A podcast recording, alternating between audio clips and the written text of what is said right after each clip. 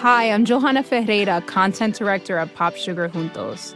Juntos is all about celebrating Latinx culture, pride, our many intersectional identities, and joy. Thanks to support from Prime, there's so much to get into over at Juntos this month. From conversations with the Latinx minds behind our favorite new movies and resurrected TV shows, to thoughtful celebrity commentary and exclusive interviews with some of the biggest Latin music artists today. And it doesn't stop there. Get more of the music, movies, and shopping you love on Prime. Whatever you're into, it's on Prime. Visit Amazon.com/Prime to get more of whatever you're into, from streaming to shopping. And get all of our latest coverage at popsugar.com/juntos. Con amor, Johanna. This episode is brought to you by State Farm. If you're a small business owner, you know that it isn't just your business, it's your life. And whatever your business might be, you want someone who understands. That's why you might want to check out State Farm Small Business Insurance. Why? Because State Farm agents are small business owners too, living and working in your community. That means they know what it takes to help you personalize your policies for your small business needs. Like a good neighbor, State Farm is there. Talk to your local agent today. The following podcast contains explicit language.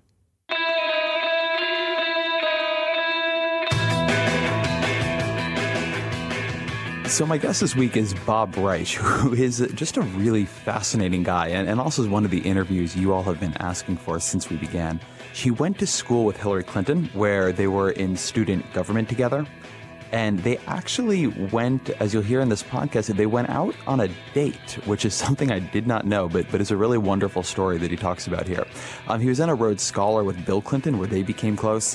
I really urge you to read his memoir, Locked in the Cabinet, where he talks about the first time he met Bill Clinton.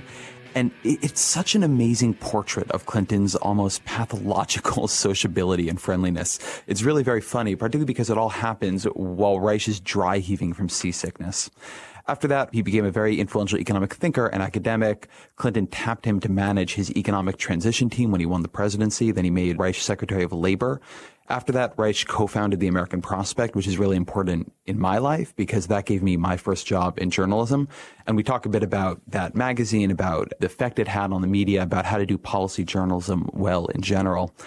But what's really interesting right now about Reich is that despite his long relationship with the Clintons, he's become maybe the most influential and, through his words and through his videos, widely read and viewed supporter of Bernie Sanders.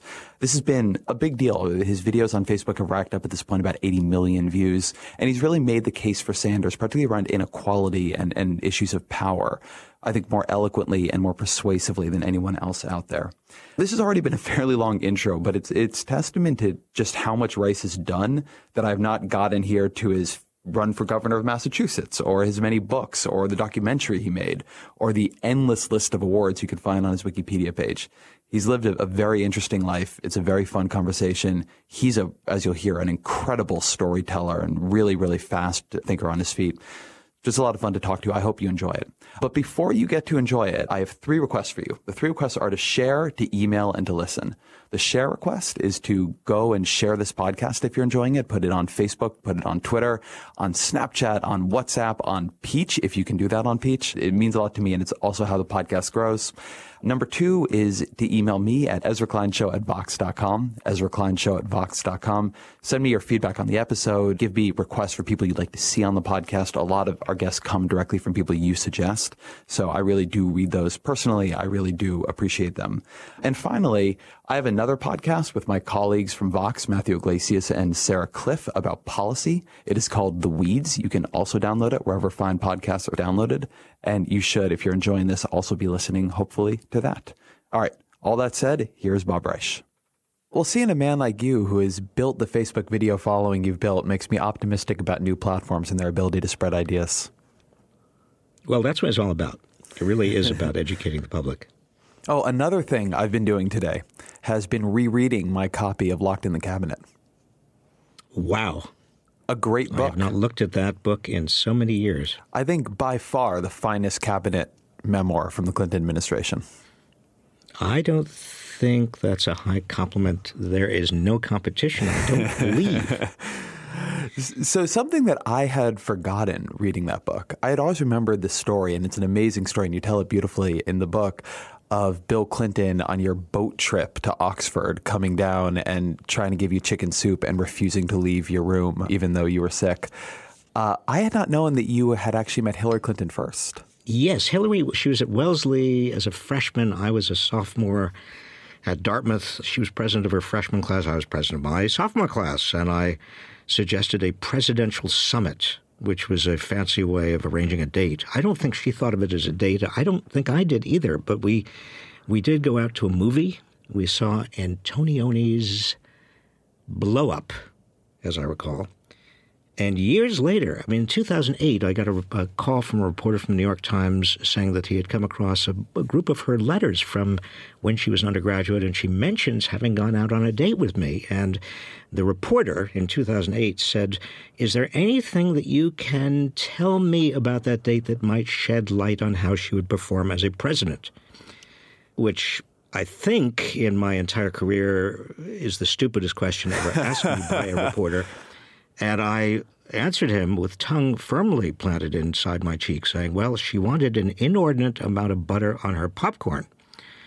And then there was silence on the other end of the phone. I thought he had just hung up. It was such an absurd answer and such an absurd question. But it turned out, I said, are you still there? He said, yes, I'm just writing this down. The insight is deep. That I want to almost talk about your college game, though, for a minute. You planned a presidential summit that was a movie date is a very kind of smooth transition there.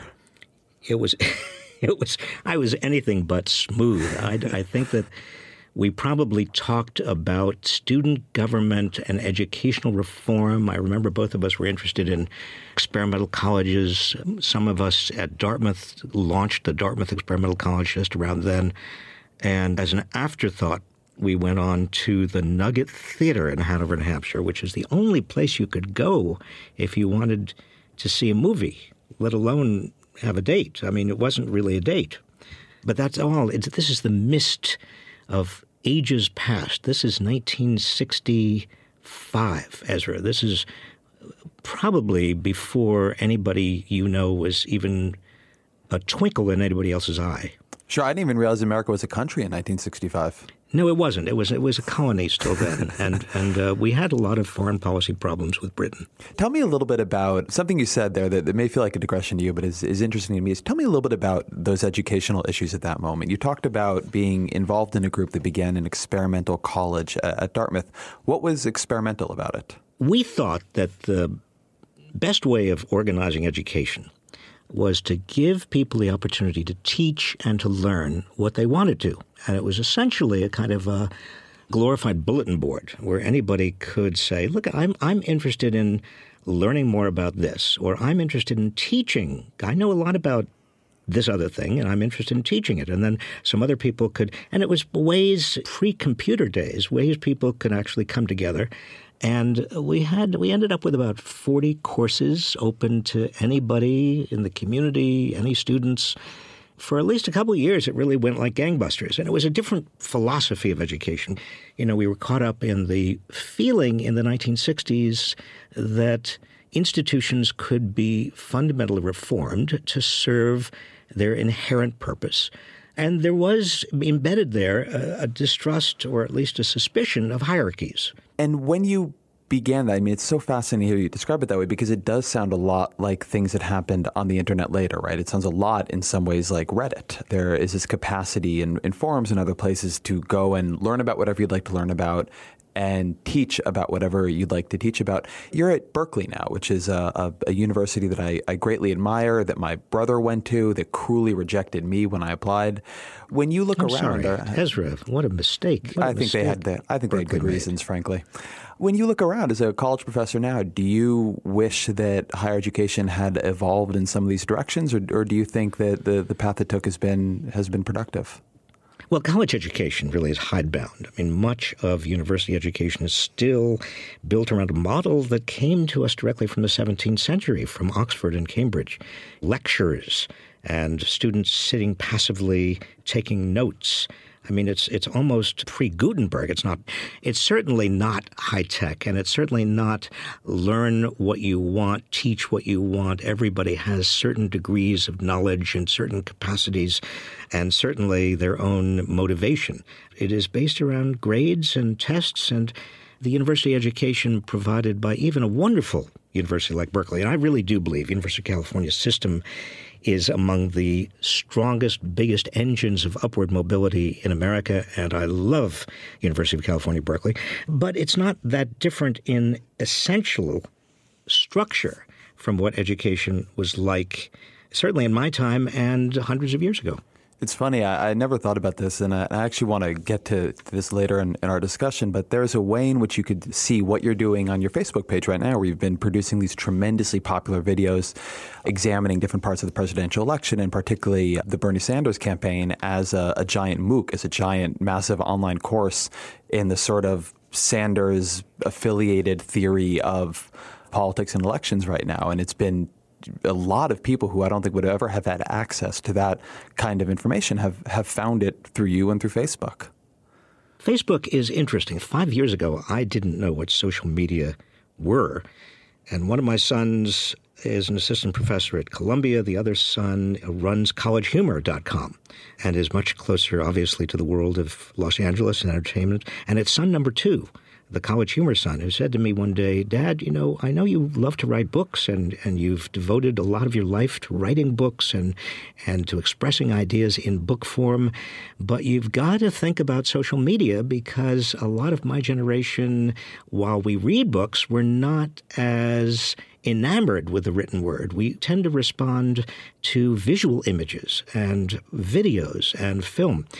And that got me thinking about education in very different ways, Ezra. And from that moment, well, that was the beginning of doing videos and experimenting with videos and Facebook and Tumblr and also doing a film. Jay Kornbluth, very talented director, came and wanted to do a film about inequality.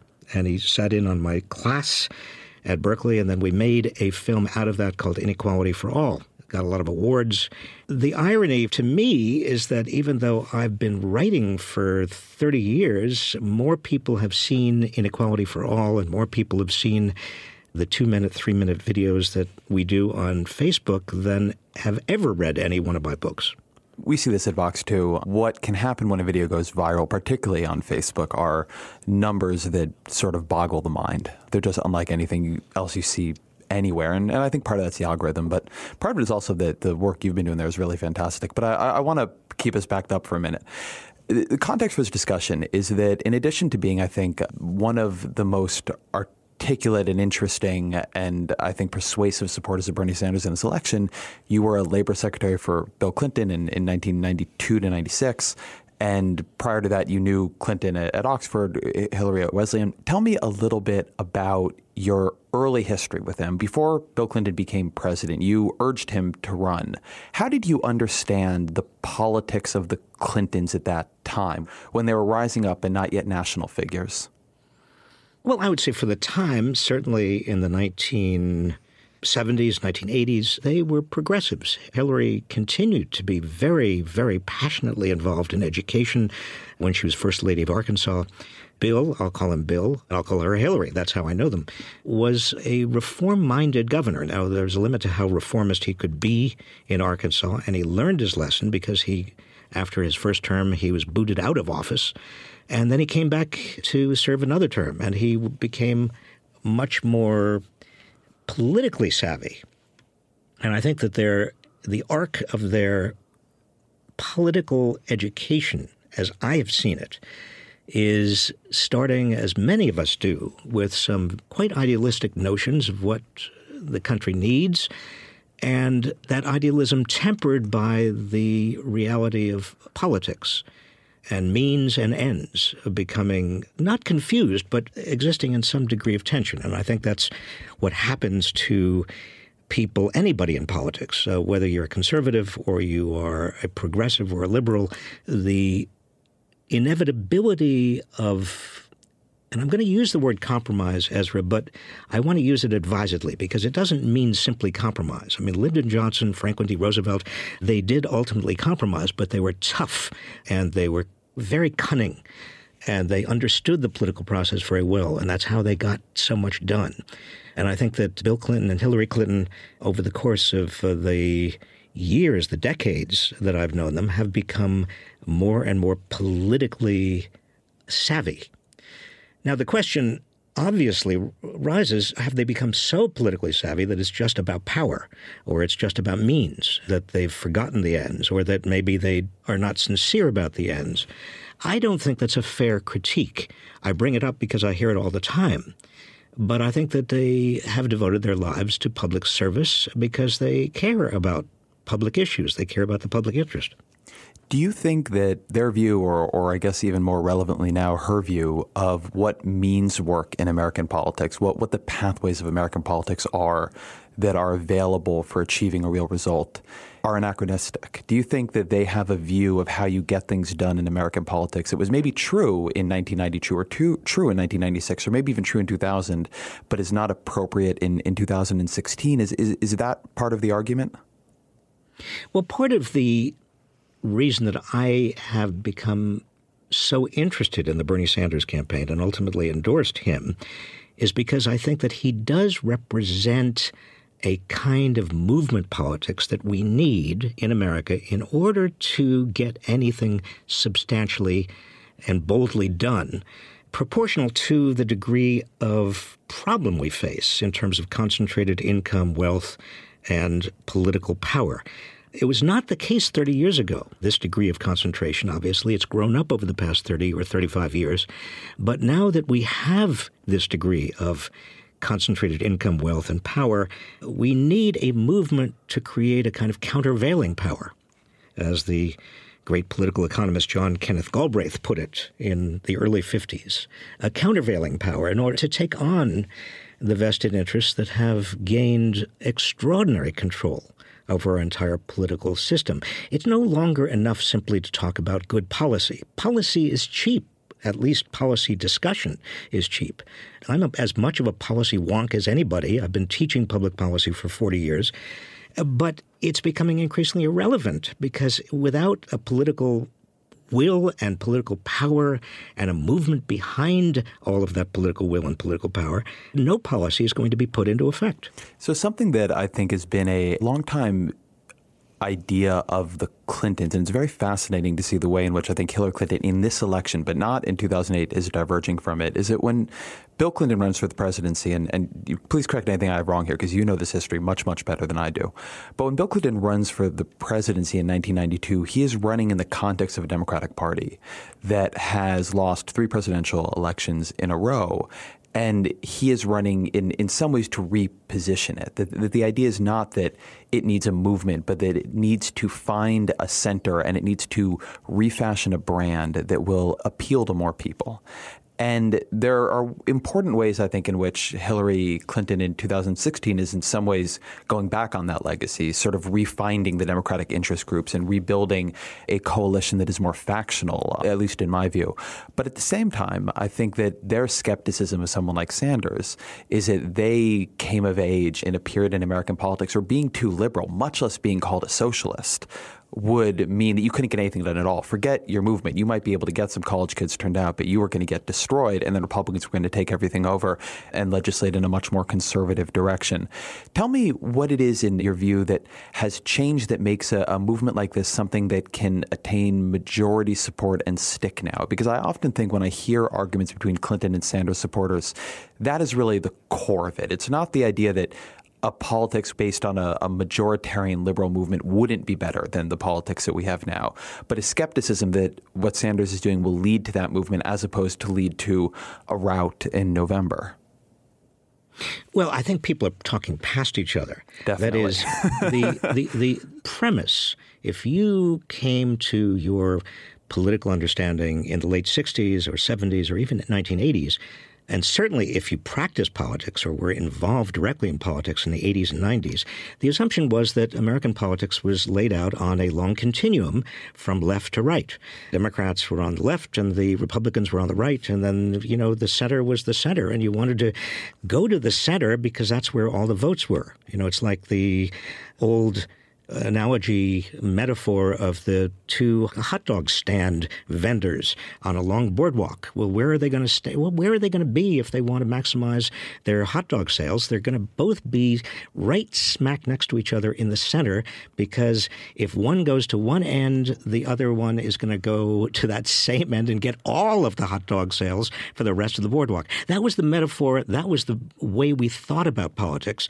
But that left out some very important phenomena that have occurred over the last several decades.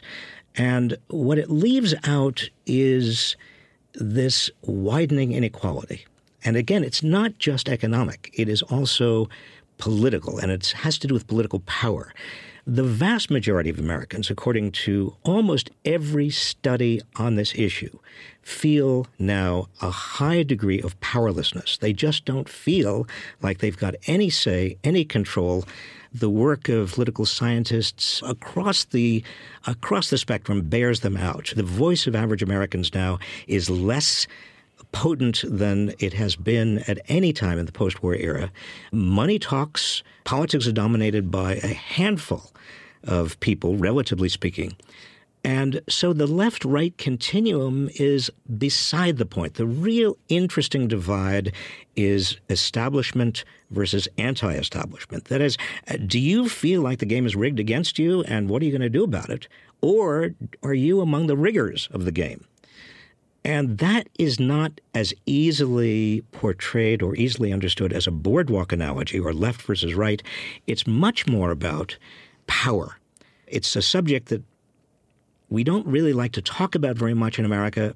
Bernie Sanders has put very central to his campaign, but it is now also becoming a central issue in the Republican Party. I mean, Donald Trump, don't hear anything I am saying to suggest even remotely that I admire or support anything Donald Trump has said or believes in. But I do see the Trump phenomenon as another aspect of this anti-establishment fury against the people who have power, who have really rigged the game in their own interest and against the vast majority. And that's the most, I think, significant aspect of the new politics, the politics that is born really in 2008 in the financial crisis. You have the Tea Partiers and the occupiers both on different sides but reacting to the bailout of Wall Street, the Tea Partiers against government, the occupiers against Wall Street, but they're the two sides of the same coin. And the Tea Partiers and that movement becomes, to some extent, a progenitor of a new Republican politics of which Donald Trump is part of, and I think in some important ways represents. And obviously Bernie Sanders is kind of the direct linear descendant of the Occupy movement. So I would like to present a not exclusive, but I think an alternative view, and I'd love to have you poke holes in it because you've thought about this a lot, and it's something I think about a lot. Politics, from what I have watched and seen and reported on while I've been in Washington, feels to me that it is a little bit like physics in that there are different rules for things that are very big and things that are smaller. And when I hear people say that money is the core driver of outcomes in American politics, I'm pretty skeptical of that. And particularly when it's put in opposition to the fundamental and rising polarization of the two parties in Congress. And here's the way I mean that. I can think of a lot of examples of issues where the money was all on one side. Immigration reform is a great example, but there was an infrastructure bill a couple of years ago. It was supported by both the Chamber of Commerce, which is the most powerful player, certainly in money terms, on the right, and the AFL-CIO, which is the biggest union player on the left, and it went nowhere. And I watched that happen again and again and again and again. And what I came to see as the core explanatory principle in American politics was that when there was a big issue, that because elections are zero-sum and accomplishments give one party or another a leg up in the election, both because they can brag about the accomplishment and because they get the actual benefit of the accomplishment, a better economy, people getting insurance who didn't have it before, a tax cut, whatever it might be, that fundamental divide where the minority party rationally tries to make the majority party into a failure so they can win the next election, it takes over almost no matter where the money is. Meanwhile, the money is tremendously powerful in terms of how the bills are actually written. It's very, very powerful in terms of what amendments get into them, very, very powerful in terms of their structure. But those things are felt, but not often seen quite to the same degree. And so I often think when I hear arguments about campaign finance reform, and I will basically sign on to almost any campaign finance reform proposal you can put in front of me. I'm a very big believer in virtually all of the major ways you would fix this here. And I'm particularly a fan of the ideas that would increase small donor power. But I often think that would fix a lot less than people think, that the things that really upset them tend to be whether healthcare reform happens or not, whether there's an infrastructure bill or not, whether there's immigration reform or not. And I'm not sure money would change that. And in states like Arizona, where we've had pretty significant campaign finance reform, it really hasn't. They're still very polarized. The politics are still very bitter. So I'm curious about your ordinal ranking of the problems in politics. Well, I think you're taking too limited a view of what money buys and what it doesn't buy. I've seen Washington change so dramatically since I first went down there as an intern for Robert F. Kennedy in 1967, and then I worked for Robert Bork in the late, you worked for Robert Bork? 70s. Yes, I was assistant Solicitor General. Wow. Yes. We'll come back to that. But what money buys is not just votes. Money buys the agenda, what gets on the agenda. I mean, the fact that, for example, the carried interest loophole that is an abomination. It has no economic justification. Everybody on all sides of it says it should not exist. It's for, as you know, hedge fund and private equity managers. Nothing ever happens to it. It stays there. It is not on anybody's agenda. Or you look simply at the overwhelming power of think tanks and what money has bought in terms of expertise and the experts, academic experts and other experts who are constantly being trotted out in congressional hearings and on television, the propaganda machines that money has bought, the media time and attention that money has bought, the ways in which what is even taken for granted as not possible or being on the agenda or off the agenda at any given time is characterized by money. I mean, I remember, Ezra, when I started in Washington in the late 1960s, 3% of retiring members of Congress became lobbyists. Now it's 50%, almost 50% of retiring members of Congress become lobbyists, and they do it because of the money.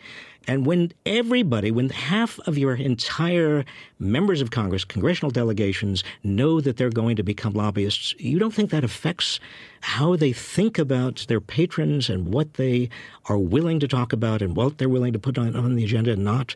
Of course it does. It's not just a purchase of an individual vote. It's the culture that has changed. It is the set of assumptions about what's politically possible. It's the entire frame of reference. And if you get out of Washington, out of the Beltway, out of New York, and you go to talk to people, as I'm sure you do, and I do whenever I get the chance, you know, in the heartland, in Missouri or in the South, working class whites and blacks and Latinos and others, you find the degree of cynicism about what almost all of them are now calling crony capitalism, a term of opprobrium on both the left and the right, is higher than it's ever been, than I ever remember it, because they know in their gut that the system is rigged against them. The point you just made about the way money corrupts the system by whatever its ultimate effect, making people feel it's rigged against them. It's a point that Larry Lessig makes a lot, and I think very, very eloquently. And it's why, as I said a couple minutes ago, I would support anything virtually that would persuade people that outcomes are not being driven by campaign contributions. And as you say, much of what you point out there, the congressman going to lobbying, it's a grotesquerie. And at the same time, and I do want to just push this one more time because I think it's an interesting question, because how you think about it, I think it really structures to some degree how you think about what needs to be done to get better outcomes in American life. You brought up the carried interest proposal, and that is a insane tax loophole that basically allows hedge funders to get their earnings taxed at incredibly, incredibly, incredibly low rates. And you said that's not on anybody's agenda. And yet it is on the agenda. I mean, it's constantly on the agenda. It's been in every one of President Obama's budgets for the last number of years, and he's a president and is very much an agenda setter. It's a mainstay of his speeches, despite the fact that he got a lot of, frankly, financial industry money, particularly in 2008. It's something that is a constant in the Democratic budgets. Sanders is the ranking member on the Senate Budget Committee for the Democrats. It's certainly something he is worried about. And the reason it doesn't go anywhere, I mean, is in part money. Certainly, it's in part lobbying. But more than that, it's that nothing is going anywhere. It is that even the things that are not as lobbied against, even the changes in President Obama's budget that do not have the financial industry arrayed against them, are going nowhere because the polarization has gridlocked Congress so totally that Republicans, I think, completely rationally see it as in their interest to make sure that Obama accomplishes more or less nothing for the remainder of his term. Yeah, please. But Ezra, even before the current gridlock, I mean, when Democrats had a majority, 2009, 2010. If you want to talk about carried interest, proposals to get rid of that went nowhere. I mean, even Chuck Schumer, a senator from New York, Democrat, who is likely to become the majority leader if the Democrats take over the Senate, was against it. He was against getting rid of the carried interest loophole, and he told me he was against it because he thought that focusing on hedge fund managers and private equity managers was unfair. You should actually focus on everybody who takes advantage of it. Well, maybe he was sincere. I like to give him the benefit of the doubt, but the fact is that, and I don't want to overuse this example of private equity and hedge funds and the carried interest, but I have been in room after room, meeting after meeting, where people say, oh, we've got to get rid of it. And then there's a kind of nod and wink. Everybody knows it's never going to be got rid of. Or take another example. I mean, there are thousands and thousands. Antitrust. Everybody, Republicans, Democrats, for years, for 30 years, have said, oh, well, antitrust law is very important. We've got to keep the market competitive. A competitive market is very, very vital. And then what happens? Democrats, even in the first 2 years of the Obama administration, even in the first 2 years of the Clinton administration, Democrats are not really all that interested in antitrust. In fact, they start defunding the antitrust division of the Justice Department or the Federal Trade Commission, or they start making it difficult to actually prosecute antitrust cases. And what's the result of all of that, Democrats and Republicans alike? It means more and more concentration, market power in cable. I mean, you've just had, just a couple of days ago, the Federal Communications Commission approve a major merger of another major two cable companies. I mean, you have Americans paying more for internet broadband service than the citizens of almost any other industrialized nation, and we have among the slowest service. And why is that? It's because of political power. Ezra, you know as well as I do, there are too many examples to even talk about the basic building blocks of capitalism. You know, look at property. What is property? Why are drug prices so high in America, much higher per capita than they are in other places that are advanced industrial countries? Because we allow, under our laws, pharmaceutical companies to pay generic manufacturers of pharmaceuticals to not introduce their generic versions until years after the patents run out. That's pay for delay. No other country allows that. It's costing Americans billions of dollars. Well, and to your point there, we don't have a national health system that bargains down the prices. But I do want to ask you one question there about taxes, because I think it speaks to the 09-10. And I actually think it's interesting how people feel about what happened in 2009, 2010, when Democrats had these real supermajorities and a close supermajority in the Senate and the presidency. I think structures a lot of their thinking. Everything you say about 0910 is right. They didn't focus on carried interest, but they did make the tax code markedly more progressive, right? What Obamacare fundamentally is a healthcare subsidy to poor people paid for by a sharp tax increase on rich people, and then cuts to the Medicare Advantage program, which is a pretty sharp cut of a subsidy to the insurance companies. And that was an outcome, I think. There are a lot of deals cut in Obamacare to reduce, certainly and particularly, the pharmaceutical industry's anger against it. And they get, I think, either neutrality or positivity from the pharmaceutical industry. But it is a case that a lot was done in the tax code during that period that I think you wouldn't predict from the pure money model. What I see in that period when I look at that is that Democrats made a series of decisions about what it was that they thought would end up being the accomplishments that they could have legacies based on and that they could run on. And they did the stimulus out of panic, right? They felt that was necessary. But then they could have done energy, they could have done tax reform, and they did Obamacare. And you look at the final vote on that, and you don't see that vote structured by which members of the Senate came from states with a large health insurance concentration. You only see it structured by anything but pure partisanship. Every Senate Democrat votes for it. Virtually every House Democrat votes for it. Every Republican votes against it. And I think the thing that always catches me is that is how the vote looks on virtually every major piece of legislation in the Obama era.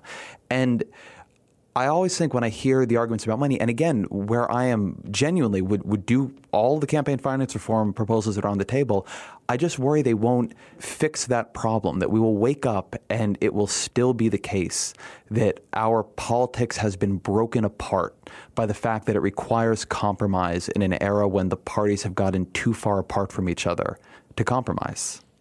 To some extent, we are replicating the kind of talking past each other. Obviously, polarization is one of the major characteristics. One of the major characteristics of our time.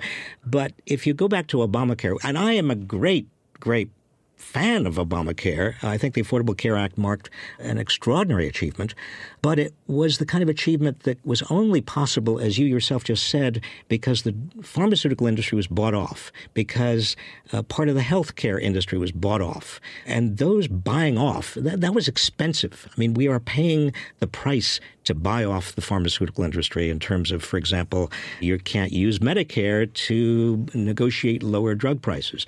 Partisanship to one side, money is still powerful, and it's a powerful driver in politics. And the evidence is you've got to buy off all of these industries, or enough of the industries, in order to make a coalition that will support whatever you want to do. That is a politics that ultimately is too expensive to maintain. You just can't go on down that road. Even if you get rid of partisanship, you still are going to have, with all of this money, with the dominance of large corporations and Wall Street and now increasingly billionaires, you're still going to have a system incapable of responding to the public interest without these payoffs. Martin Gillens of Princeton, professor, and Benjamin Page of Northwestern did a study even before Citizens United and found that the impact on major pieces of legislation, even of average citizens banding together, was negligible. It was less than 1%. It was almost all big corporations and Wall Street and big, big money. And that was regardless of the party, and that was regardless of the year. They looked at years where Democrats were in control and Republicans were in control.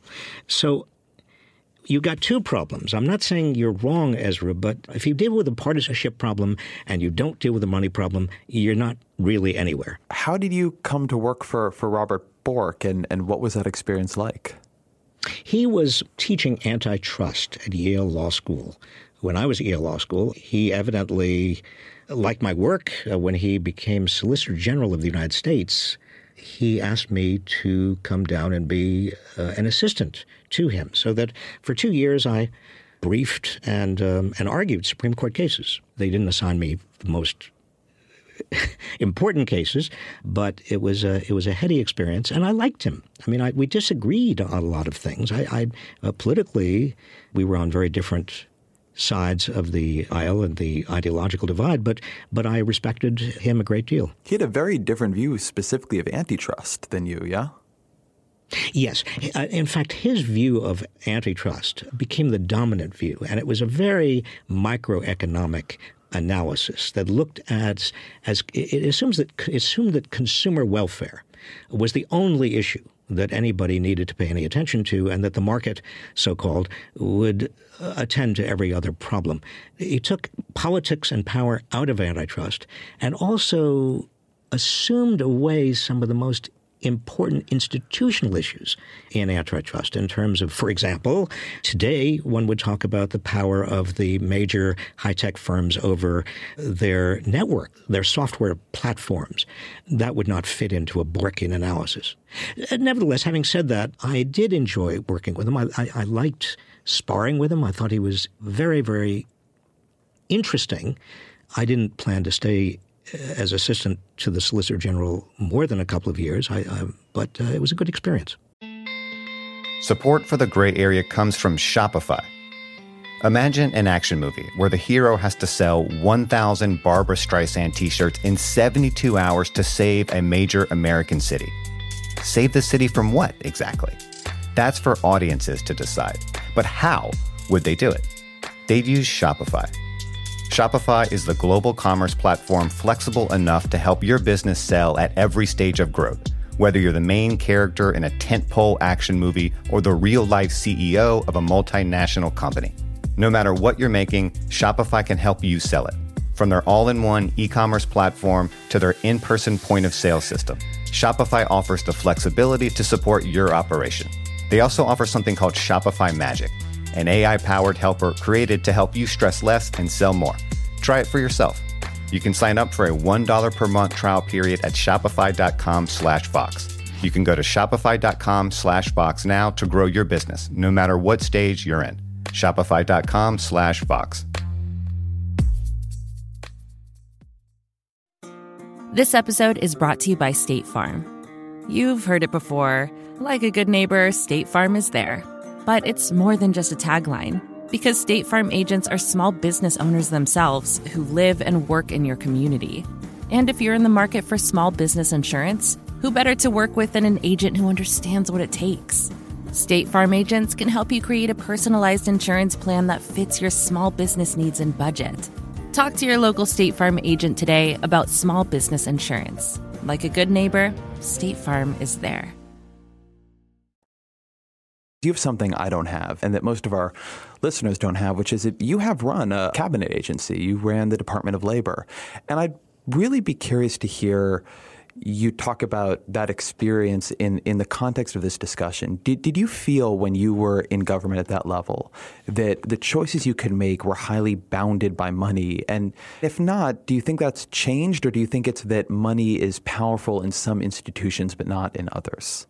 Well, in the mid-1990s, I would say money was, now again, this is pre-Citizens United, money was big. It was important. The countervailing power in terms of unions and small businesses and all of the other ways in which we traditionally have countervailed that kind of big power, at least traditionally over the last 60, 70, 80 years, was already declining. And the money from those major centers of power, the big corporations, Wall Street, and very rich individuals, was increasing. So that, yes, as a cabinet secretary, I saw that if I wanted, for example, where I thought it was a good idea to move on a regulation, for example, that limited where workers could smoke because of ambient tobacco smoke in the workplace. Well, I couldn't get that done. We tried, but the Tobacco Institute and its allies in the business community just hammered that regulation back. There was no hope for that. Let me stop you on that story for 1 second, if I could, just because I think something you said there I'd love for you to expand on, because I think this often gets shorthanded. When you say they hammered that regulation back, what did they do? What specifically happened? Because something I think that's really— Well, they organized Congress. I was getting calls from not just Republicans. I was getting calls from a lot of Democrats, members of Congress, representatives, not just tobacco states, but all over the place, and senators. And they said, you know, if you do that, don't do it. I mean, from the oversight committees, the authorization committees of Congress who oversaw the Labor Department, they said, don't do that. And what is the implicit threat there? The implicit threat is you're not going to get enough an appropriation to carry on your work in that case, the Occupational Safety and Health Administration. We're going to slash its budget. Or if you try to do something else that we don't like, for example, you impose very, very strict constraints on pensions, on what it is that pension institutions that handle pensions under the Pension and Welfare Benefits Administration and the relevant statutes. If you pass regulations or you enact regulations that are going to make it harder, they may have more disclosures, it may be fairer to pensioners, but if you make it just more difficult for us, we're going to beat you back. We're going to cut your appropriation. Yes, it was always the threat of appropriation cuts. And this wasn't new. Years before, I was at the Federal Trade Commission in the late 1970s when the business community was just becoming organized in Washington. And I remember we considered a rule having to do with advertising directed at children of very sweet, sugary cereal and soft drinks, and we wanted to regulate that advertising. And again, we were threatened. I was part of meetings, and this goes back to the 1970s, meetings in which Republicans, Democrats, and Congress would say, if you do that, we are cutting back the appropriation of the Federal Trade Commission.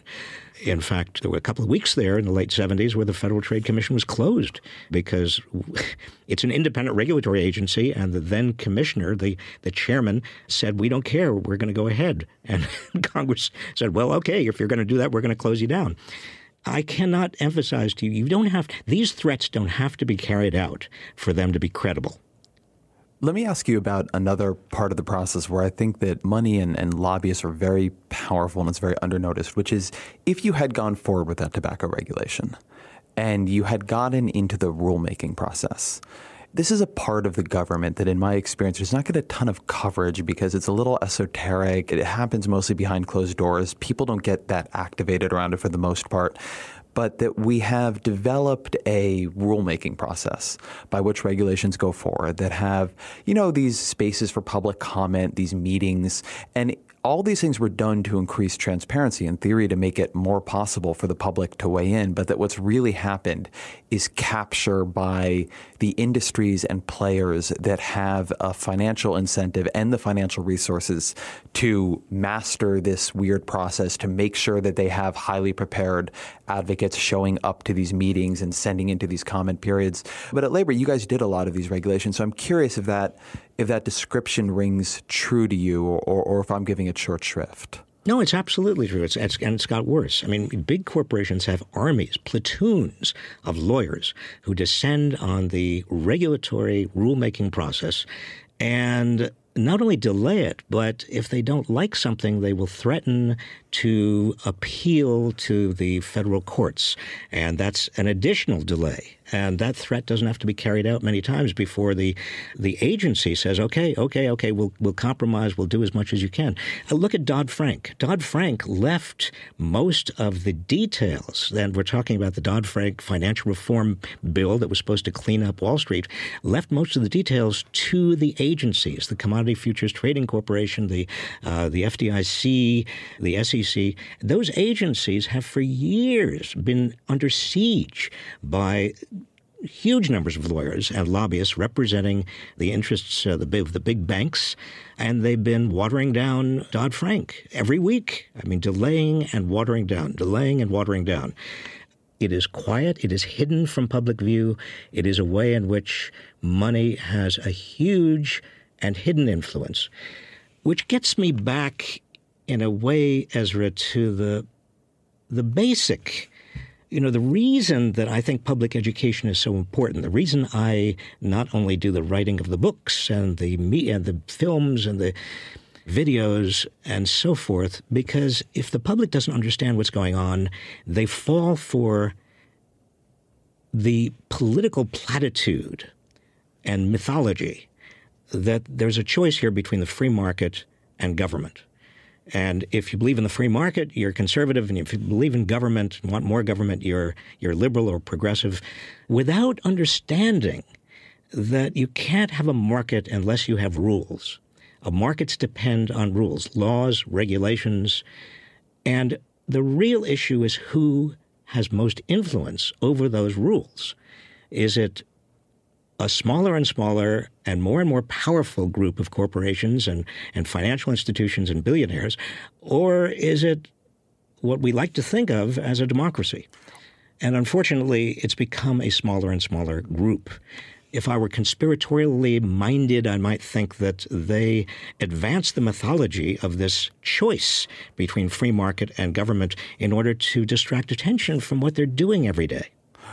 Something that I think is an interesting question that opens up. Dean Baker, who's an economist in Washington, wrote a book a couple of years back. It's actually a free ebook if anybody in the audience wants to download it. And I really, really, really recommend it. It's influenced my thinking on this a lot.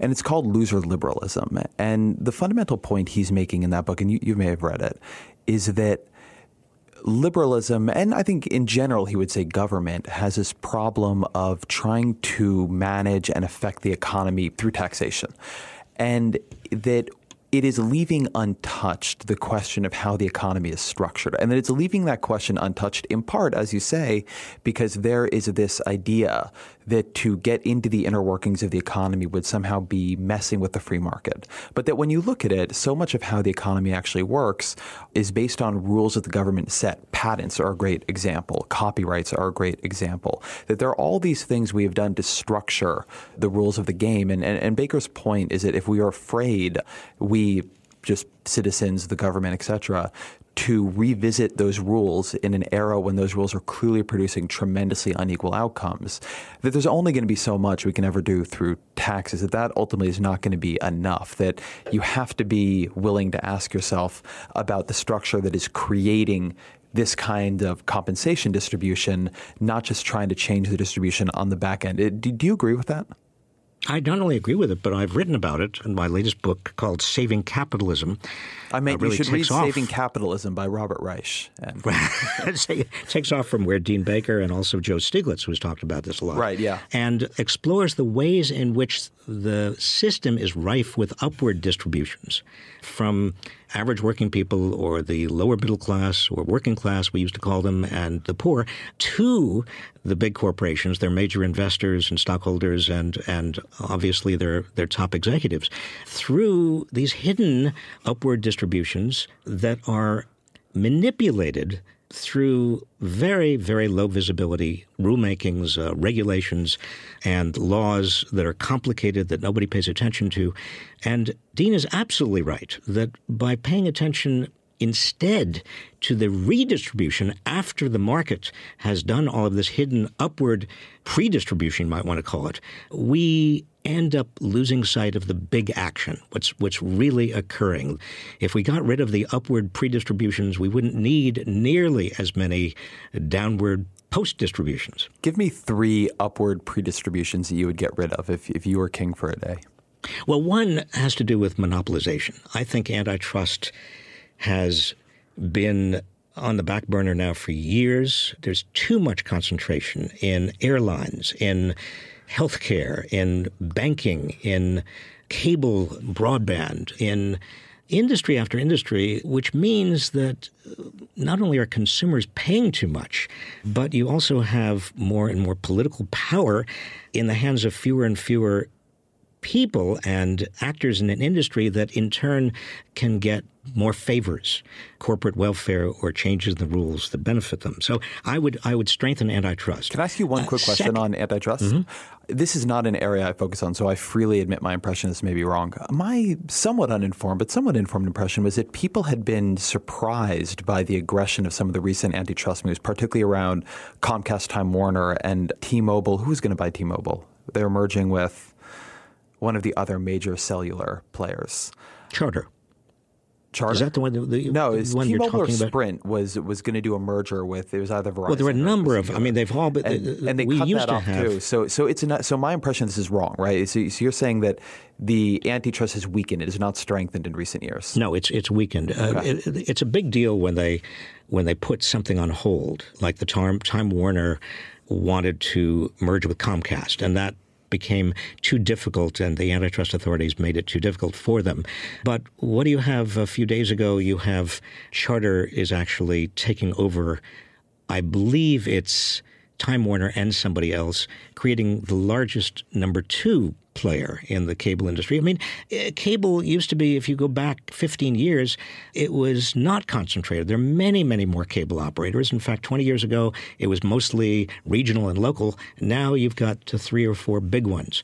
Airlines. 20 years ago, you had 14 major airlines. Now we're down to four major airlines. And even though fuel prices have plummeted, airline ticket prices haven't gone down very much.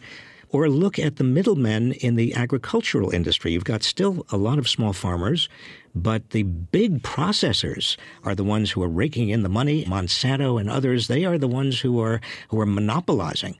They're not monopsonists, not just monopolists, in the sense that they have enormous power over their suppliers.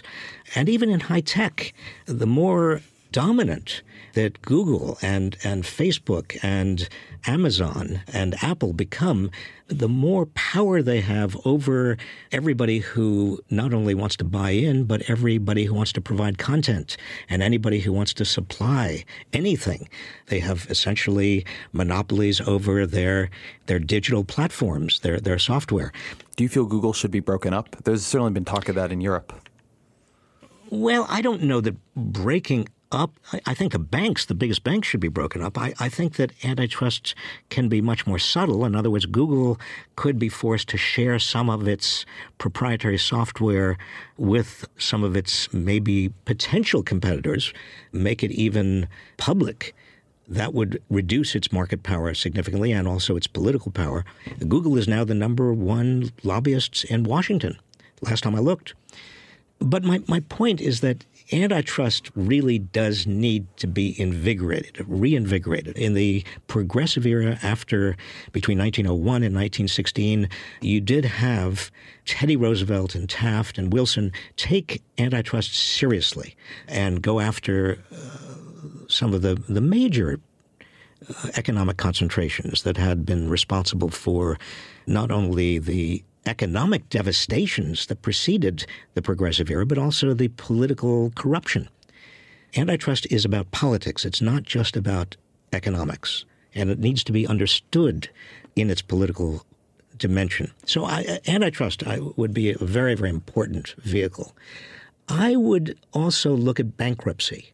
Bankruptcy is now basically rigged in favor of the biggest corporations and the richest individuals like Donald Trump, who can use bankruptcy, a serial bankruptcy user, to protect his assets. But if you are a student debtor, if you're loaded 20 years out with student loans, you still cannot manage to pay, you are not able to reorganize that debt under bankruptcy because the major corporations and lenders and financiers have essentially exercised a great deal of power. If you're a homeowner, you can't use bankruptcy to reorganize, and you're underwater, you can't use bankruptcy to reorganize your mortgage debt. Again, that's because of who has had control over the bankruptcy laws.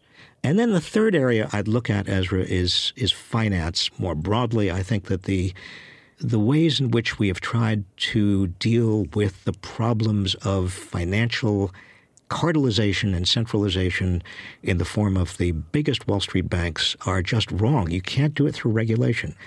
I think Dodd-Frank was a good attempt, but it's proving to be inadequate. So we got into this when you said that you have put tremendous effort into books, into videos, and into the documentary to help people sort of understand that this is this nexus between the free market and the government is not nearly as clear-cut as people say it is.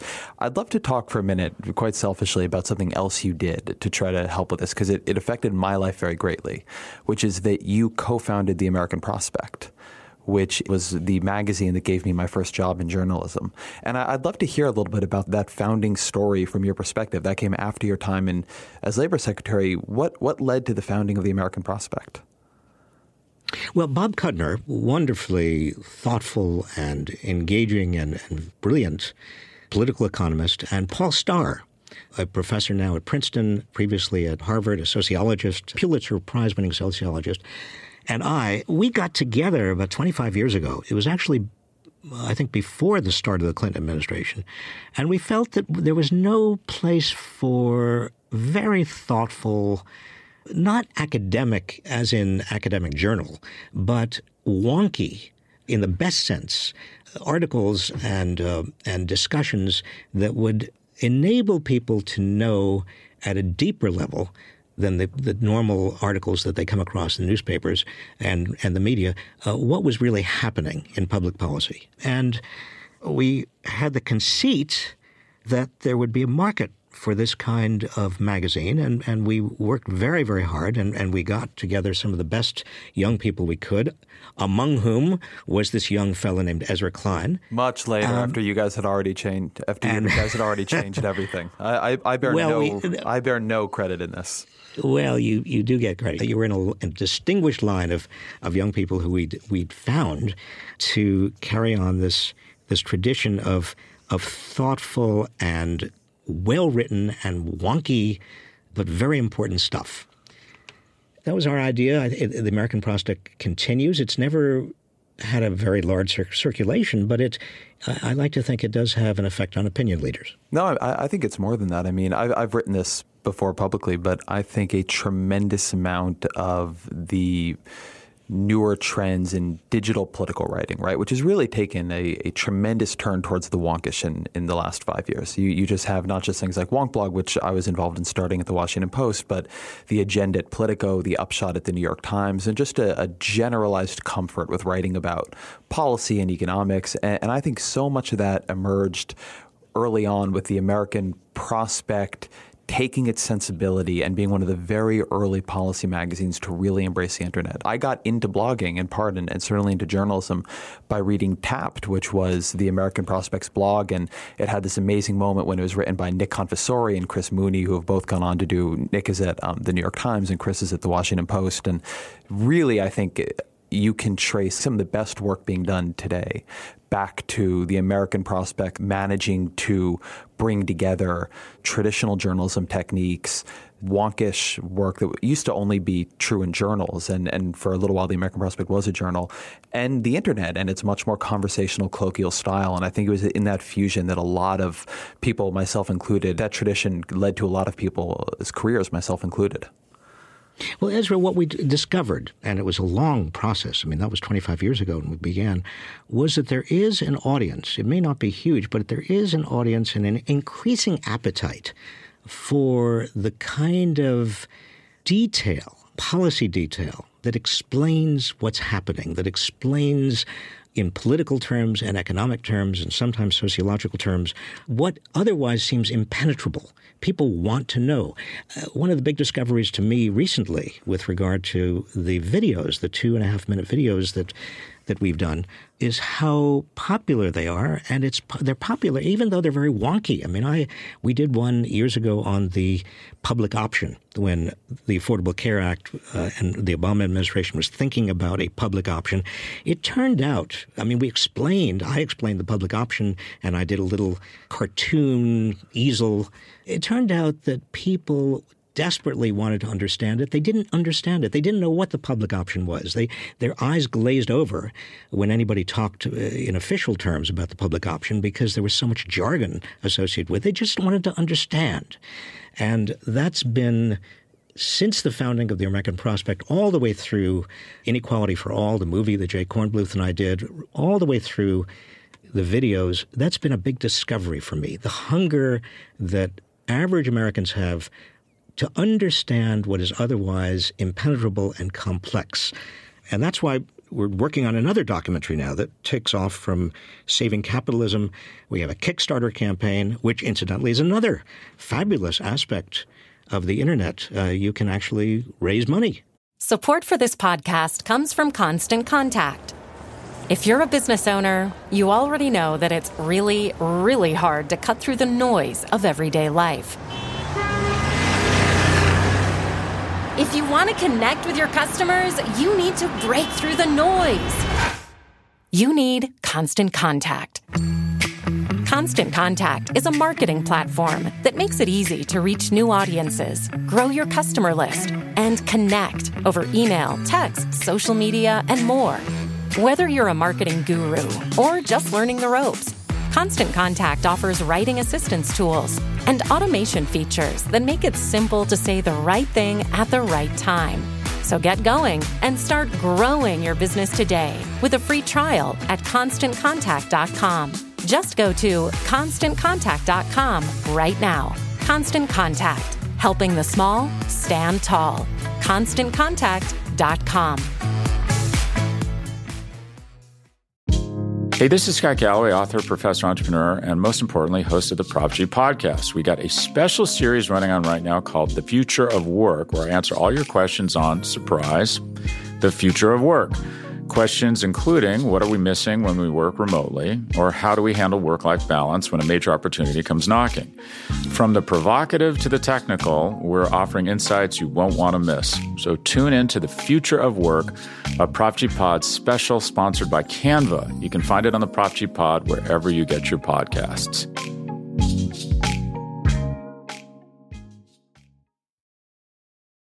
Yeah, I really want to emphasize something you said, because I think it is an underplayed reality and learning of the internet, and it's much more optimistic than what people usually say. But I have found again and again and again that if you can convey important, complex topics clearly, there isn't just a big audience, but you can outcompete everything else. I think for so long, journalism, it never gave up on this, but I think that often it approached some of these questions in a very dutiful way, that it figured if you were covering something like the public option or banking regulation, that you were sort of doing, I used to hear editors refer to it as like the spinach, right? They'd be like the greens of journalism, and you were supposed to eat that because you were a good boy and or a good girl and you wanted to get your nutrition.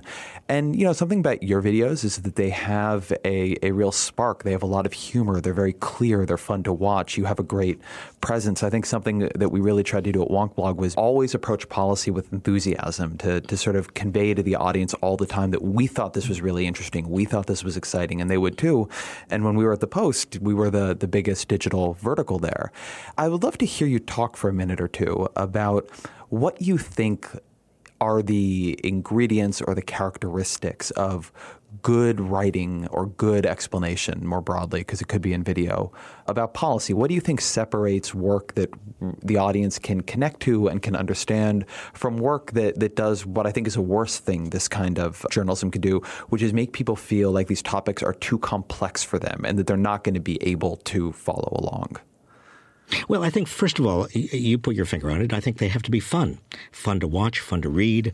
Secondly, there's got to be, and closely related to fun, is a little bit of humor. I mean, you can't take yourself too seriously because you're engaged in what I would say maybe point number three, a little bit of a journey, an intellectual journey, but also a journey into the heart of darkest capitalism, darkest Washington power structures. And finally, you can't get locked into economic analysis, because economic analysis that looks to efficiency, microeconomics, or maybe macroeconomic growth theory is just a tiny little part of the search for truth and the search for the public interest. You've got to look at whose interests are being elevated and advanced and whose interests are being suppressed, who bears the burden, particularly as inequality of income, wealth, and power widens. You've got to be very sensitive and very clear about why this policy is good or bad in terms of its distributional impacts. That's something that people don't get nearly enough of. And finally, actually I said finally, but I'm saying finally, I think a little attitude can't hurt. I mean, as long as you are very clear, very honest, people can trust you, I think that having a little edge often helps as well. People want to be able to see where a particular policy issue fits in a larger dimension, in a larger context, in terms of the currents of values that are cross-cutting America right now. And I don't mean left versus right, as we talked about before. I think that's just a fiction. I'm talking about really whether something is in the broad public interest or something is in the narrow interest of a few, whether something is in the global public interest or it's in a very xenophobic, nationalistic interest, and where we're going, where is the country heading, and is that good or is that bad? People want this. All of these elements, I think I probably listed about six. I think that they are all elements that are important in terms of carrying a message and demystifying for the public these otherwise almost impenetrable issues of public policy. I think in many ways, this is a good segue to talk a little bit about Bernie Sanders, who, as you mentioned earlier, you've endorsed and you've been, I think, very influential in supporting. We spoke at the beginning of this discussion about how you met Hillary Clinton and your first experience with her. I'd love to know, assuming you and Sanders have met, how you guys met and what your first experience of him was like. What is he like? Well, he's like what you see on... I mean, you see what you get. I saw Bernie Sanders. Right. I saw him, I guess it was 2 weeks ago Sunday. I was on George Stephanopoulos' ABC Sunday morning program this week. I was on the panel, and Bernie was being interviewed, and he came barreling into the green room, and he saw me, and he just hugged me. You know, just big bear hug. Bob, how are you? I said, you know, I don't know how you managed to go to the Vatican and back so quickly and have all this energy. And then he just started talking about meeting the Pope and being at the Vatican and how extraordinary it was. And there is no difference between Bernie Sanders one-on-one with a friend and Bernie Sanders that you see publicly. About 2 months ago, he called my house, and my wife picked up the phone. He said, "Hi, is Bob in? This is Bernie Sanders." And she said, "Bernie Sanders?" And he said, "Yes, who's this?" And she said, "Perrion." And he said, "Oh, well, it's very, very nice to meet you." And she told me later, what a lovely man. You know, she just radiating warmth. And that's how I knew him when he was in Congress. It's how I knew him in the Senate. He's passionate, and his passions are right there, and they've been there for, really, I'm sure, since the beginning of his political career. Very intense, but he also is very genuine, very warm, very authentic, and people pick up on that. So I've done a fair amount of reporting with him over the years, and I think everything you say, what you see is what you get with him, which is very unusual, I find, with politicians. A lot of them have a very different public persona than a private one. He very much doesn't. I mean, he is very himself, and his interests and his convictions are very authentic. Which I think is one of the big attractions. I mean, absolutely, especially in this era when there is such an anti-political feeling and so much cynicism about politics, people are very impressed by somebody who is, using the overused word, authentic. I think that's right. I mean, something that I have always found very interesting in his career, and it's why he has always been such a fascinating member of Congress to report with, is that usually when you have outsider political candidates, they are people who are literally outside the political system. Donald Trump is a great example. He's never held elected office. Bernie Sanders is, on a resume level, as insider as you could possibly get. He's been serving in Congress for 20-some years at this point between the House and the Senate.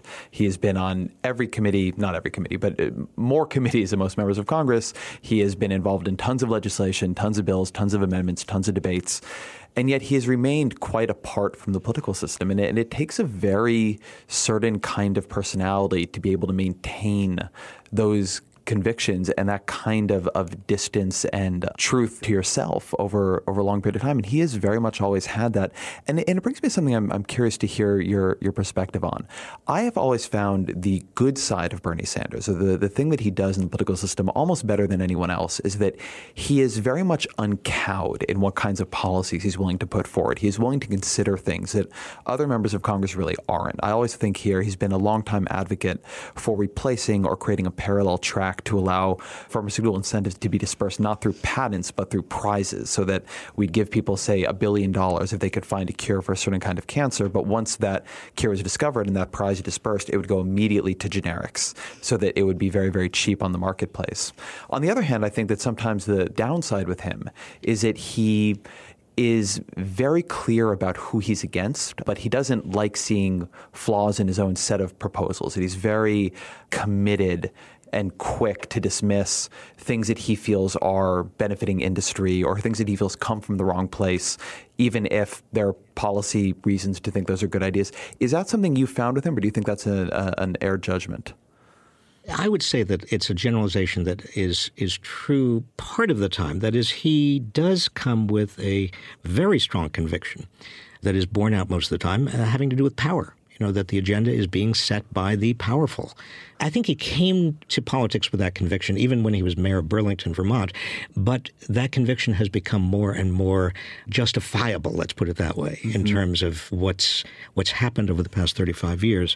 He reminds me a great deal of Paul Wellstone. Senator Paul Wellstone, a dear, dear friend of mine, who also had deep convictions, tended to see things in terms of power, and who has it and who doesn't, and was suspicious when the powerful were making pitches to him, were skeptical, as Bernie Sanders is, about the motives of the privileged and the powerful. But I think it's been proven that skepticism has been proven more and more, sadly, more and more accurate. In terms of stubbornness, well, let's put it this way. Anybody in American politics today who has strong convictions and sticks to their guns and manages to continue to stick to their guns through, heaven knows, the typhoons of republicanism and conservative Democrats who've come through, those convictions have got to be strong enough to withstand those typhoons, so that there is going to be some degree of, yes, we might call it stubborn, but we also might call it principled. Do you think the Clintons have convictions strong enough to withstand those typhoons? Well, that's a question that I think is in a sense one of the central questions, political questions, facing Democrats today. I personally believe that Hillary Clinton is 1,000 times better than any Republican who has any chance of becoming president. And I think she's the most experienced. I think she is the most qualified to be president of the system we have now. But the system we have now is corrupt. It is dysfunctional.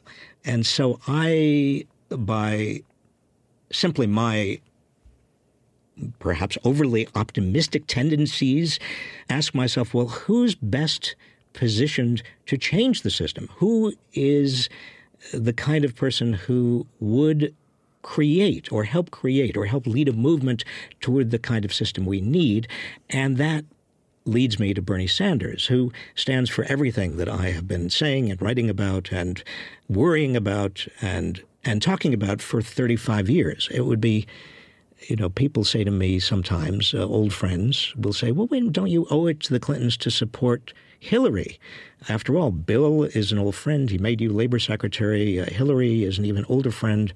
And I say to them back, yes, but I also have some responsibility to the principles that I've been living by and the ideals that I hold very, very dear and the understandings I have of American politics and what we need. If Hillary gets the nomination, I will work my heart out for her. But right now, I think it's very important to not only be supportive of Bernie Sanders, but also to take seriously and to value what he is putting on the public agenda. Do you think something you just said a second ago is very interesting to me? You said that Hillary Clinton is best qualified to be president of the system we have. And I'd like to ask why you think that's true. And I mean it in this way. We talked earlier about money and politics, and something that is a important relative of money and politics is influence networks in politics, right? And it's related to money, but it isn't exactly the same. But it is a case that when you have been at the top of American politics for a very long time, when you've been giving speeches to Goldman Sachs for $675,000 for three of them, that the people you know, the people you are in contact with, the people who have your ear to some degree, whether or not they are the people giving you the most money, they are people with a lot of money. They are people who are at the top of America's pyramids of elite achievement. And that itself, fully separate from donations, is biasing in a way. And that if you think the core problem are those power networks, then having somebody who comes from them in a way that even Obama, who was himself a tremendous achiever, had not had the kinds of networks at the top of Democratic politics for a long time that Clinton did. In a way, so even Obama didn't quite have that dimension to him. Do you think that puts Clinton in some ways in a space where she might be a very capable politician, leader, manager, et cetera, but if you are fundamentally worried at your core that the powerful and the elite have too much influence over American politics, that she is not the kind of candidate you want to see? Well, I don't think that she will change the structure of power in America. She's not a movement leader. She will do, I expect, if she is president, what Obama has done, and that is to take the current structure of power and to make the deals that are possible within that structure, and to do that deal-making in a way that helps the most people. But you're undoubtedly right, Ezra, in the sense that if you are in a social circle that reflects that power system, that power structure, and I'm not now talking about the $675,000 from Goldman Sachs. I don't know why that doesn't make any sense to me that she would have done that, knowing full well that she was very likely to run for president. Yes, it's a very strange moment in her history. This was it happened in 2013. Goldman Sachs was already a pretty unpopular institution. Yeah, it doesn't compute. She didn't, certainly, and she and her husband didn't need the money. I don't get it, but let's put that to one side for one second and just talk about the point you raised about social circles. Undoubtedly, Franklin D. Roosevelt was a rich man, and John F. Kennedy was a rich young man. Teddy Roosevelt was born into wealth. These people certainly had wealthy social circles, but they distanced themselves from those social circles with regard to the exercise of power. You have in Bill and Hillary Clinton a couple who have not distanced themselves, who actually have immersed themselves in those social circles. Is that a problem? Well, not necessarily. It would be kind of McCarthy-esque to assume that anybody who is good friends with Wall Street and, takes vacations in the East Hamptons, $200,000 a month houses, that immediately disqualifies them from being a major social reformer. I don't want to say that. But certainly I have seen again and again how your social circle does affect your worldview. You begin to see the world through the eyes of others in that social circle. And it's very subtle. It's very insidious. In the Clinton administration, I liked Bob Rubin, who was secretary, ultimately became Secretary of the Treasury, beginning of the administration was head of the National Economic Council. Personally, I actually enjoyed his company a great deal, and we became good friends. But time and again, issue after issue, we were on opposite sides. And a lot of that had to do with his worldview. He was viewing America's issues, problems, challenges through the eyes of Wall Street. And that inevitably, invariably meant that he came down opposite where I was on so many questions. And it wasn't bad faith. It wasn't that he was in it for the wrong reasons. It was not. I didn't doubt his sincerity or his motivation, but I did come to understand that he had a profoundly different view of the world than I did.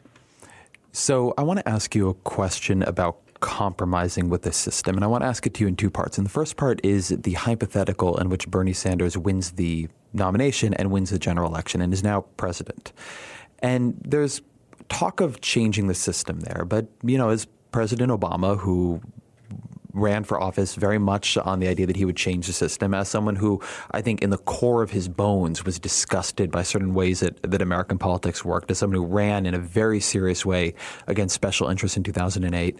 And then he comes into office and he looks around and he often sees himself as having the choice between compromising with the system, but on the other hand, being the president who managed to pass near universal health care, or launching what he would have seen and what his administration would have imagined to be a doomed campaign on behalf of single payer. And you see this play out again and again and again.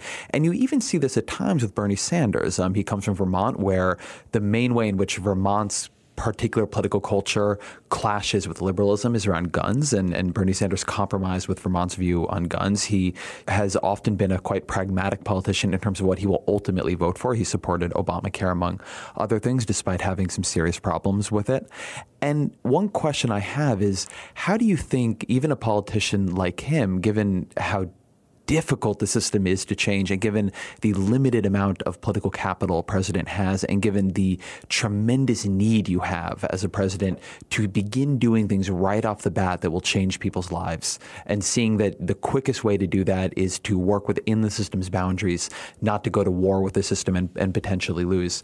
So what would you advise him to do as somebody who's been on the inside if he won, in order to not just go down the path, which I think you would see as a kind of failure, of getting what you can get done but leaving the system unchanged?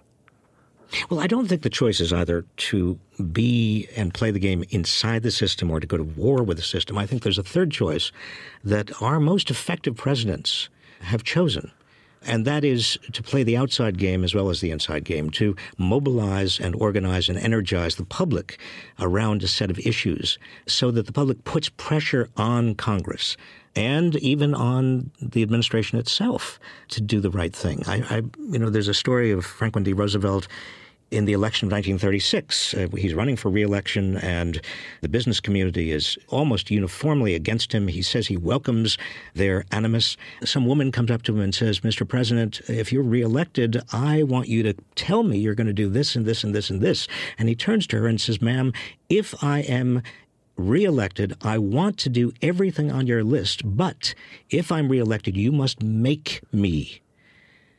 Now, the purpose of that story and its retelling is to emphasize that even in the Depression, even when much of the country was behind Franklin D. Roosevelt, he still needed people to be sufficiently mobilized and organized outside Washington that he could get good things done inside Washington. If you play only the inside game, if you become just a deal maker inside the parameters of the system, then, as we talked about when we talked about the Affordable Care Act, Ezra, it's going to be very costly. You've got to buy off every power center that you need in order to put together a coalition on every issue. You've got to have a public that is educated and is supportive of what you're doing. You've got to play the outside game at the same time by speaking to the public and mobilizing the public. And that's what Lyndon Johnson did, the both inside and outside. Franklin D. Roosevelt did the inside and outside. Every major reformer, Teddy Roosevelt, also mobilized the public. Let me play the cynic on this for a minute. It is such an important and key point. And the story of Franklin Delano Roosevelt saying, "Make me do it," is, I think, one of the most beloved stories in American politics, because, as you say, it is the way politics does and should work. And yet every politician, including Obama, who I heard that story from members of his staff when he was coming in 2008, believes at least that they have tried. When you go back to FDR, you are in a period of 25% unemployment and democratic majorities that look like nothing we have virtually ever seen. When you talk about the particularly great society achievements of Lyndon Johnson, you're talking about the aftermath of the Goldwater disaster. And who knows, maybe there will be an analogous Trump or Cruz disaster this year. But you are, again, talking about these tremendous supermajorities. And I'm not sure I really buy, actually, particularly with Lyndon Johnson, that he played the outside game that well. What was happening was someone else was playing the outside game, particularly the civil rights movement, in a genuinely tremendous and transformative way. And there is a lot of political science research at this point. It's very influential, at least in how I think about politics. It shows, number one, that the presidential bully pulpit does much less persuading than people want to believe it does, that it is actually a strange hobby for people to tune into a lot of presidential speeches and statements, that most people don't do it. Speeches very rarely move public opinion. When they do, they don't move it very far. But that even worse, what they really do when the president takes a stance on an issue is it mobilizes the other party again. Him.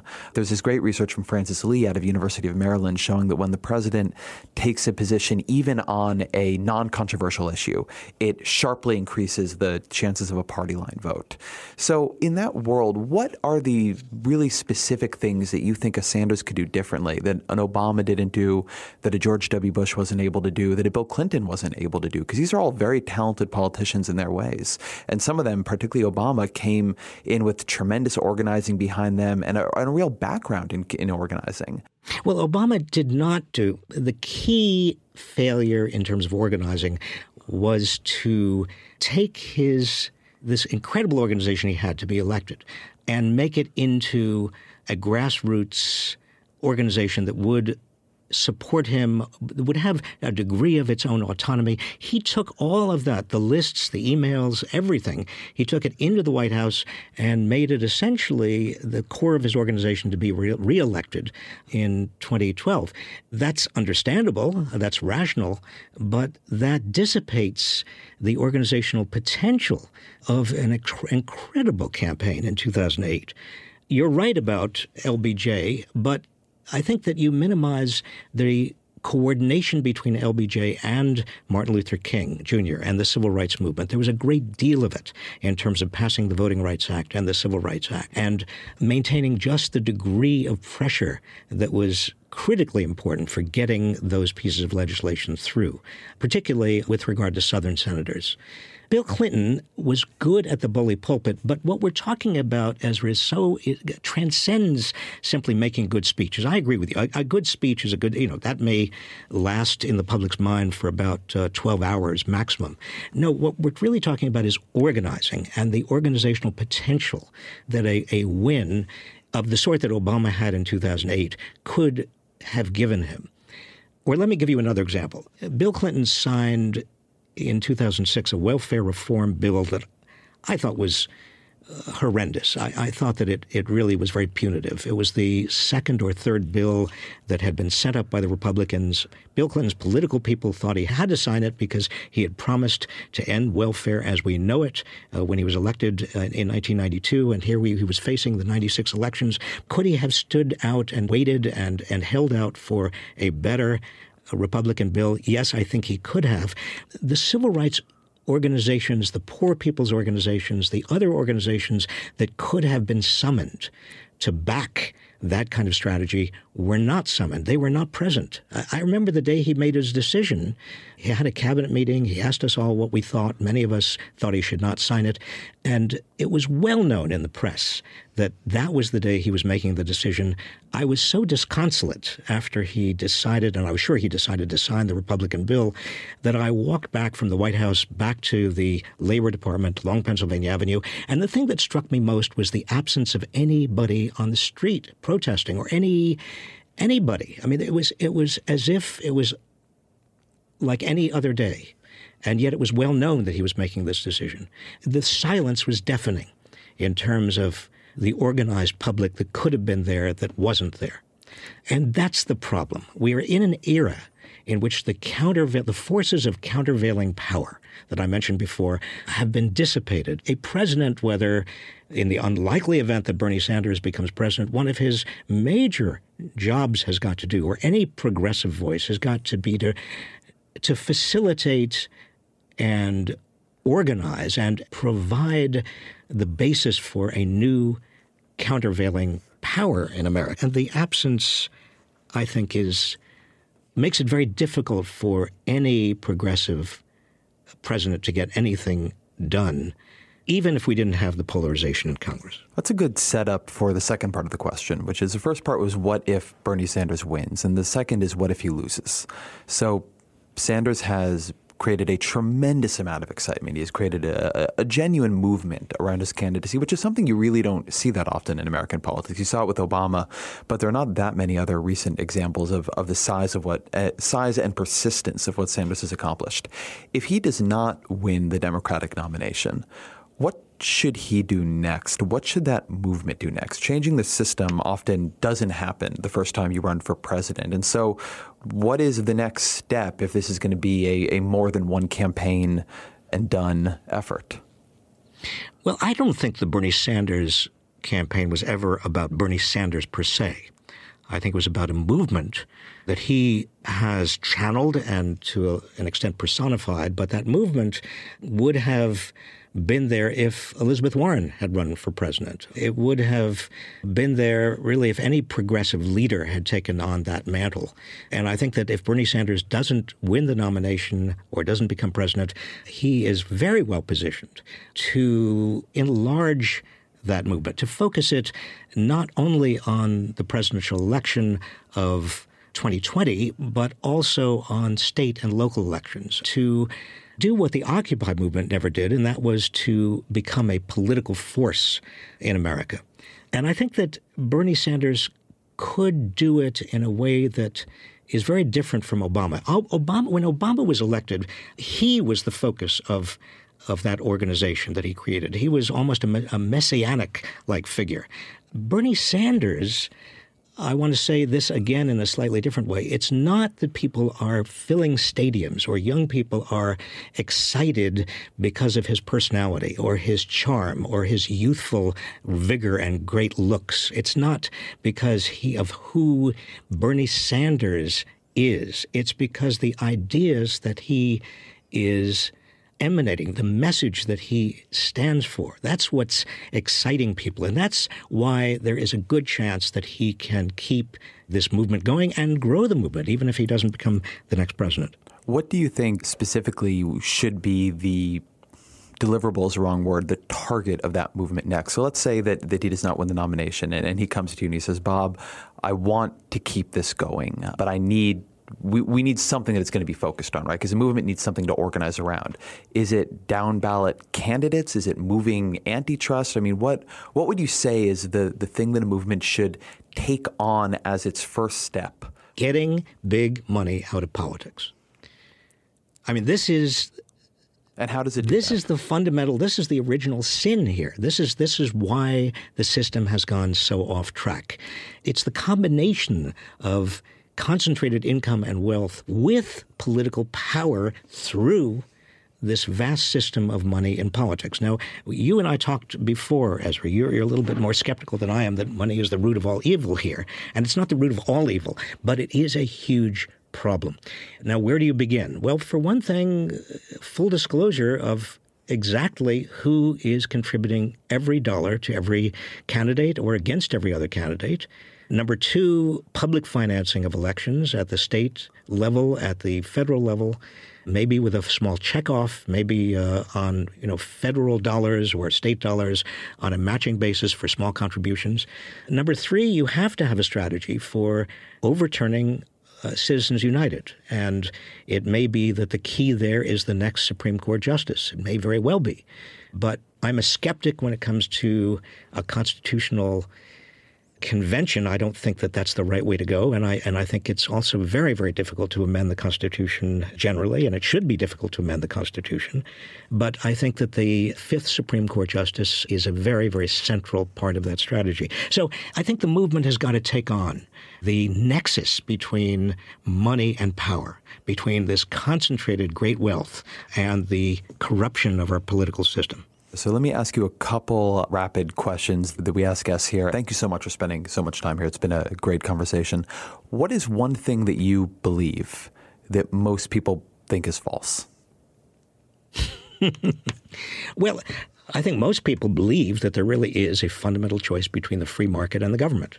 I think that's wrong. I think the big choice is whether we have a government that's working for most people or a government that's working for a privileged and powerful elite, and that you can't separate the free market from the government because government is making the rules by which the market is organized. That's, to me, a huge mistake that the public, in its normal ways of thinking ideologically, has made. What are three books that have influenced you greatly that you think more people should read? Adam Smith's Theory of Moral Sentiments, 18th century book that he thought was much better than The Wealth of Nations, by the way. That is a very important book. I think that John Kenneth Galbraith's early book, The Affluent Society, or maybe American Capitalism, The Concept of Countervailing Power, is also very important. Thorstein Veblen, his Theory of the Leisure Class, is also a very, very important book, that a kind of turning point in terms of political economy and sociology. I would say those, just randomly I take those three. The American Capitalism by Galbraith is a phenomenal book. That influenced me a lot when I read it the first time. It's a great book, and he was personally a dear friend and a great mentor. Oh, I did not realize you knew him. What was he like as a person? Well, he's very tall, about 6'7". I'm very short. We'd walk along the streets of Cambridge talking, Cambridge, Massachusetts, and people would point to us. Did you all have derisively, like little cups with a wire between them? I mean, how did you? That's right. We had to talk very loudly. He had a extraordinary memory. I mean, he could remember details from 30 or 40 or 50 years before, and he was very funny, very playful, and a very, very good friend. It seems to me, and economists I think have written about this, that in that period, when he was alive and influential, he was in many ways considered the counterpart to Milton Friedman. And it often seemed that certainly in the eyes of the economics profession, Milton Friedman's work ended up dominant. It got, formalized by more mathematically inclined economists, and it became, I think, quite foundational. And Galbraith's work really, from what I can tell from a lot of economists, fell into some level of disrepute. Do you think that was wrong, or that what Galbraith was doing just was somewhat different than what the economics profession was doing? How do you think about the way in which his academic reputation has changed or receded? Well, Galbraith was not doing mathematical economics. He scorned the direction that the economics profession was moving in because he felt that the mathematical models really did not adequately or could not adequately portray the set of institutions and sociological phenomena that really underlie economics. Galbraith was part of a tradition of economics, institutional economics, that really never dominated the economics profession, but was very, very important. He looked to the social reality. He was as much of a sociologist and a political scientist as he was an economist. And I think he was one of the reasons I was so influenced by him is because you can't really understand economics without understanding sociology. And you can't really understand either of them without understanding our political culture. The three disciplines are interwoven, and they are interwoven in law as well. I mean, the study of law without the study of economics or sociology or politics is devoid of any meaning. If I had to do it all over again, or I had the power institutionally and academically, I would create a curriculum based upon these four pillars that integrated all four of them so that people could see the reality, and history could see how politics, economics, sociology, and law have evolved as the structure of the economy, the structure of politics has changed. Let me end on this question. You obviously do much work in that vein, in that tradition. Do you think that there are young academics, economists or not, or just thinkers who are doing work that is within that tradition now? And if so, who are they? Who should people who want to see this kind of analysis done on today's society look to? Well, there are not many. I think to get tenure in, for example, an economics department, you've got to be quite mathematically oriented, or even in a political science department these days, or a sociology department. And it's too bad. It's very reductionist. Brad DeLong, younger than I am certainly, economist, is doing interesting work. Thomas Piketty, Emanuel Say's doing very, very important work. Jacob Hacker, a political scientist, and his colleague, research colleague and writer Paul Pierson, who's here at the University of California, Berkeley, another political scientist, a very, very important work on all of this, looking at power structures. A lot of political scientists want to pretend that power is not a subject of political science. Absurdly. I mean, if power it should be studied by anybody, it should be studied by political scientists. Martin Gillens at Princeton is doing some very good work. He's another political scientist. So there are a lot of people around, but young people who are not yet tenured, who are in academic departments, there is a sad dearth of the kind of thinking represented by 50 years ago John Kenneth Galbraith. I'll just note that Jacob Hacker and Paul Pierson just came out with a book that looks very, very good called American Amnesia that I've been looking for an opportunity to I haven't finished it yet, but it's good so far and people should read it. And I've been wanting to recommend it, and you gave me a great opening to do so. Robert Reich, thank you so much. Thank you for the time. It's been really, really great to talk to you. Well, thank you, Ezra.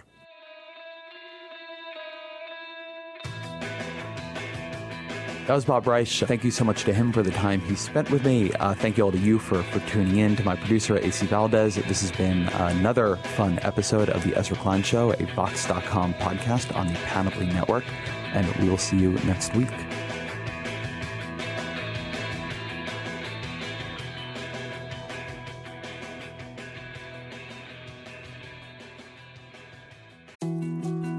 More to-dos, less time, and an infinite number of tools to keep track of.